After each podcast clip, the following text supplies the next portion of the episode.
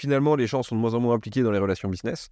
Euh, moins d'implication, euh, c'est aussi euh, plus de ghosting et plus de consommation un peu boulimique Presta. euh, du, du prestataire. Qu'est-ce que tu en penses de, de Bah, ça? bah, j'en pense tout ce que tu viens de décrire. Moi, je, suis- je, je force les équipes à probablement pas assez, mais bon, je vais pas leur mettre un couteau sur la gorge, mais j'essaie en, en tout cas de leur- faire comprendre l'importance du rendez-vous physique, mais pour ne serait-ce que pour eux, hein, parce que quand tu as un rendez-vous physique dans la matinée, tu as un rendez-vous physique dans la matinée. Quand tu as une visio, tu peux en avoir trois. Et en fait, euh, la charge mentale, elle est décuplée. euh, tes sujets, tu les connais plus. Tu arrives dans une réunion, tu l'as pas forcément bien préparée. Tu la mélanges avec celle d'avant. Enfin bref, c'est un four.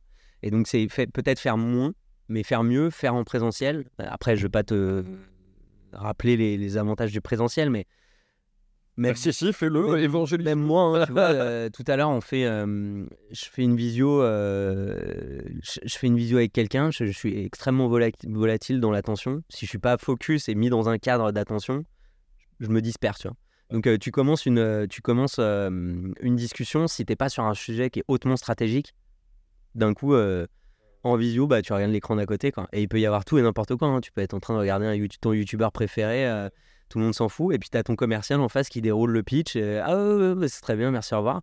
Et, et, et ça, tu l'as pas, évidemment, quand tu es en rendez-vous physique, sauf si tu es extrêmement mal élevé. Mais a priori, tu l'as pas. Mais ça a été toléré. Tu vois, ça a été toléré en, en visio, euh, ce qu'on serait incapable de tolérer en rendez-vous.